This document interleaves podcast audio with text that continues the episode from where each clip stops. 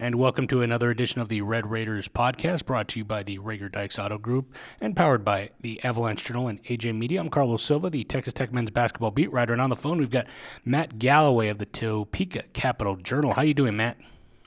I'm great. Um, I'm actually on the road right now to Lubbock, so uh, taking the Oklahoma City Amarillo route. Oh, have fun that with that one, man. And uh, wasn't uh, it wasn't as um it wasn't as daunting as I thought it was last year, but uh, this year I've got I don't know if it's a bit of a, a sinus issue or some kind of allergies, but I'm not looking forward to how I'm going to be feeling here in about eight hours. Well, I'll just tell you this. I kind of made that trip a couple of days, or technically yesterday. I, I can't figure out the days, as you well know, with some of this travel stuff. But uh, there was a lot of ice and rain, so in, kind of enjoy that weather uh, when you go on those roads, man. So so stay safe. Oh yeah, we've I mean we've had plenty of ice and rain over the last few days. I think Texas got stranded after losing to K State in Manhattan, which Yeah. is not the best place in the world to get stranded.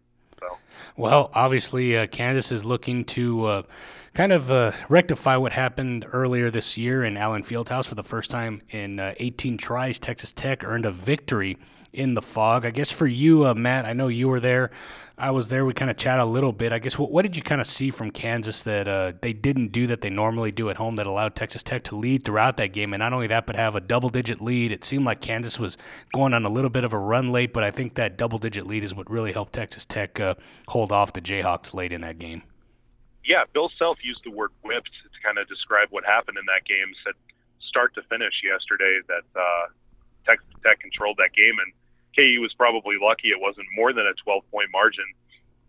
Uh, I just kind of I think I remember from that game most vividly kind of the lethargic kind of attitude from KU at times, and it was a little surprising given that you know this is a KU team that until this year had never lost three home games in a single season under Bill Self, and that was I believe number two with Oklahoma State coming a little bit later, and uh, Sprint Center lost against Washington also in front of a partisan KU crowd counting so uh, or not counting it as the Allen Fieldhouse losses, but counting it as a home loss. So that's four.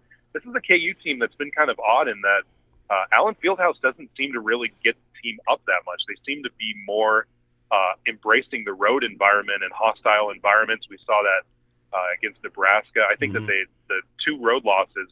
You know, you could say Baylor thoroughly outplayed KU, but Mm-hmm. the game against Oklahoma, that was one that was really kind of given away with the uh, free throw struggles of Udoka Azubuike down the stretch. So I think one of the things that stuck out to me the most at the time was how well Texas Tech played defensively, but additionally just how kind of um, I'm giving a human quality to an arena, but just kind of how vulnerable um, Allen Fieldhouse seemed, and that is something that nobody was used to. Bill Self came into the year with 10 losses in Yep. 14 seasons at Allen Fieldhouse.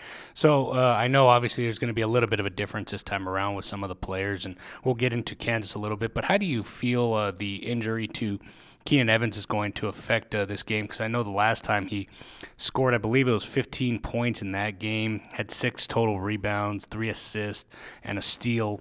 Uh, I guess with, with that toe injury, obviously he played 25 minutes against Oklahoma State, but only had two points in that time. And it seemed like, uh, other than maybe being a screener, kind of being a not necessarily a distraction, but kind of a decoy on some certain plays, it seemed like uh, he, he he was at least effective in in, in uh, those roles. Yeah, that was exactly going to be the uh, word I was going to use. decoy. That's what it seemed like, and it um it. Sorry about that. It um it seemed like he. Uh, hold on one second. Sorry. Oh no, you're fine. All right, yeah, it seemed like he kind of was just more of a decoy in that game, as you indicated, and uh, I am not sure exactly what to expect. I think that you'd be more qualified to discuss exactly, you know, what to expect out of him. You've been watching him all year. I just know that Devonte Graham is, uh, if, if his performance against Trae Young on Monday is any indication, he should absolutely show up for this matchup. And I mean, I think this is the Texas Tech team, just from what I understand, that uh, when Keenan Evans isn't on the floor, kind of struggles a bit to score. And he did enough against uh, Kansas at Allen Fieldhouse. It wasn't one of these insane efforts that we've seen from other teams over the years. Coming in, it was more of a balance, and I think that that kind of indicates more that the victory for Texas Tech wasn't a fluke. It wasn't some individual that just completely went off. It was just a thorough kind of butt kicking from start to finish. and I'm not sure exactly what to expect from Keenan Evans. I think that he will play. I'm just not sure how much he'll be leaned upon. I think he's such a competitor just from watching him from the outside in that uh, I think that he'll try to be a big part of the game plan, but uh, it, it just really looks like you know I knew whenever he missed the entire second half of that Baylor loss that it had to be something serious, and I was quite frankly a little bit surprised that he even went uh, against the Cowboys. But uh, yeah, I think that you you'd be more qualified to speak on it than I would. But I think that if he's if he plays and he's healthy, or at least close to healthy, I think he's a game changer. And I know you kind of alluded to it, and we're talking with Matt Galloway of the Topeka Capital Journal, the KU beat writer. He's uh, traveling to Lubbock right now, so if he kind of goes in and out, that's uh, the whole reason he kind of goes in and out. Uh, cell cell coverage is always great, you know, when you're traveling. Oh, yeah. But uh, you kind of alluded to it. It wasn't necessarily a one person effort. Keenan scored 15, but you had four other guys scoring double figures, and one or two in particular, should I say, two freshmen, Zhaire Smith and Jarrett Culver, 12 and 11 points, uh, respectively. Culver with 12, of course, and then Norense Who I thought really won it for Texas Tech, had 12 points, and not only that, but he was two rebounds away from a double double, had two steals, and he was just fronting Azubuike, causing all sorts of trouble for the inside. I guess what, what did you kind of see from that balanced effort, and what are you kind of expecting this time around with the way Kansas? Uh, I don't know how to say it other than they're just playing so much better now that they're shooting the three a lot yeah, I mean, I, I think that it's that's that's the key. I mean, when KU has lost games this year, it's because they've had performances in the 20s or low or even worse than that from from three point range. I think that's the key for KU. It's always the key for KU deploying this four guard lineup with one true big in Udoka Azubuike and not a lot of support behind him uh, in terms of just true bigs. I mean, there's Mitch Lightfoot, who is a four, who is kind of a little bit miscast in the 5 mm-hmm. I think rebounding is going to be very important, and I think that was one of Bill Self's biggest uh, bugaboos coming out of that loss to Texas Tech earlier in the season was, uh, in particular, how kind of Lagerald Vick and Udoka Azubuike were able to rebound, and I think that that's kind of been a little bit on, on an uptick for the team of late. But uh, Bill Self is a huge fan of Odiase, and he's a huge fan of uh, Smith, and he he said as much over the last week and he said as much after that game, and so I think that it's it's going to be kind of I'm expecting that balance still from from Texas Tech. I, mm-hmm. It just doesn't feel like the Red Raiders are a team that you know when they need a, a single guy that's not Keenan Evans to just kind of put the team on on its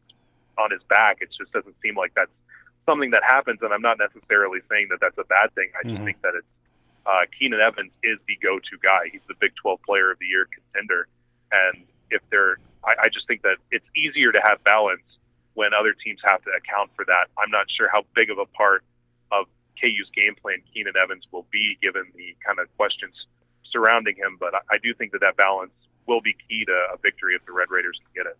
Now, I know you kind of mentioned the three point shooting, and I'd be remiss if I didn't ask. I guess how uh, much of an X factor do you think uh, Svi uh, Mykhailiuk. Uh, I apologize if I said that incorrectly. But oh, that's okay. Yeah, he, he we've shortened his first name just because it's also kind of yeah. Yes.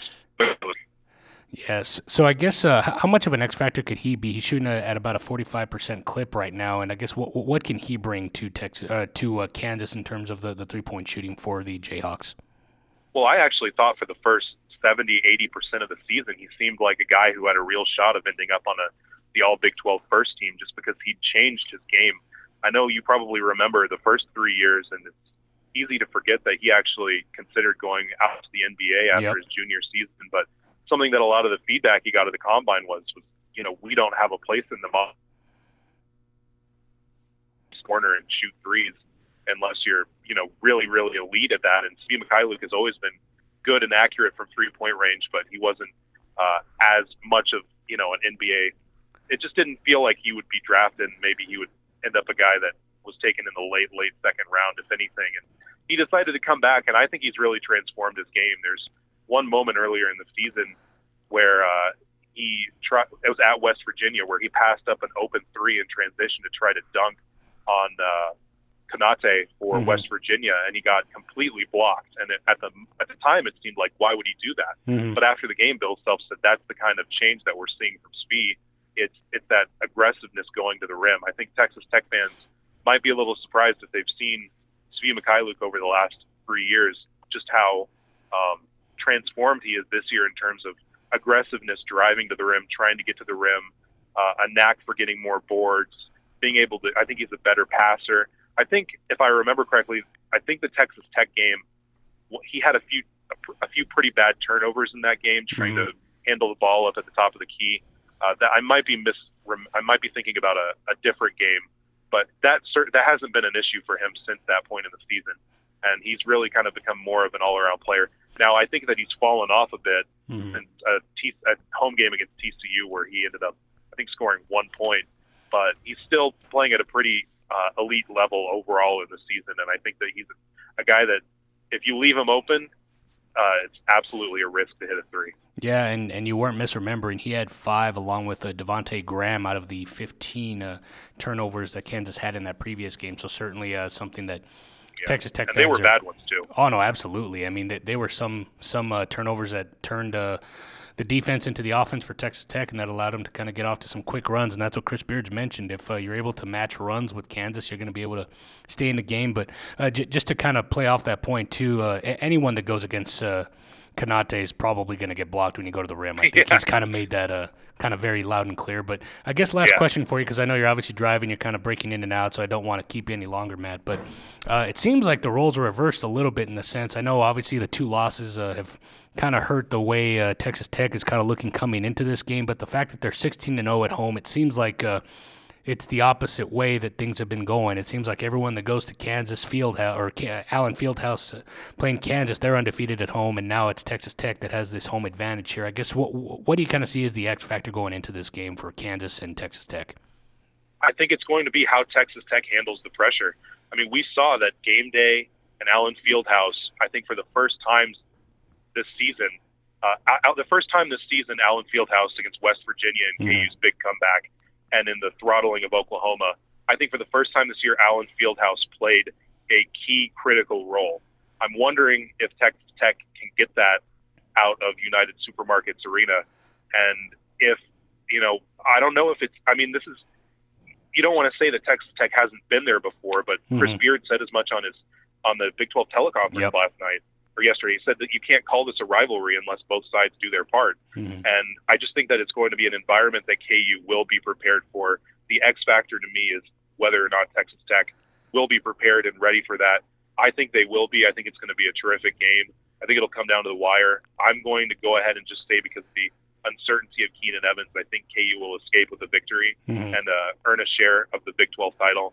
But I, I do think that I don't think that the moment will be too big for Texas Tech. I think Chris Beard is too good of a coach from what I'm seeing to uh, really allow that to happen.